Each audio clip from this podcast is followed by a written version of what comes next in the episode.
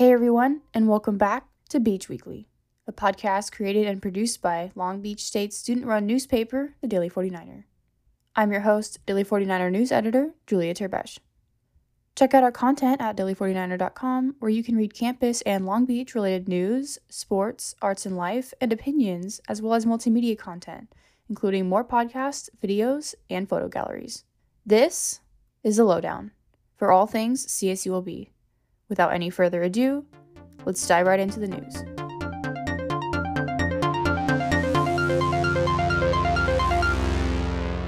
The source of the coronavirus outbreak that forced all on campus residents to be quarantined has been identified as individuals on the Long Beach State Dirtbags baseball team. Here to provide more details is Daily 49er sports assistant Teran Rodriguez. Per sources close to the Daily 49er, the Dirtbags players traveled to San Diego State University to attend a party with other students. As of October 2nd, San Diego State University has reported a total of 1,119 COVID 19 cases on its campus. It is believed that the Dirtbags players are the on campus residents whose positive test results prompted the quarantine that was put into place last Saturday. Thanks for that, Teran. Since the announcement of the outbreak on campus last Saturday, all those who have tested positive for COVID 19 or those who have been deemed to be at risk of contracting COVID 19 have been moved from Parkside College to Hillside College. A one to two hour window to move everything Wednesday and will have to remain in their new dormitories for at least two weeks.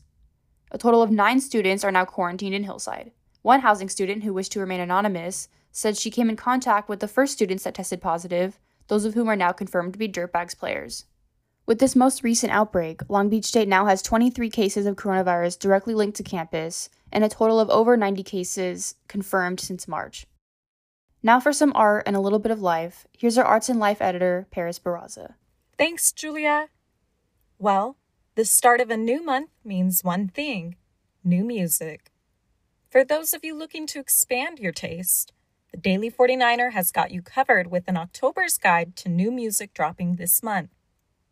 We're also taking a look at the Film and Electronic Arts Department to learn how women in the industry can be better supported and what some of the students are up to right now. Thanks, Paris. That's all this week. Thanks for tuning in to this episode of Beach Weekly. Be sure to check out more of our content at daily49er.com as well as our most recent issue.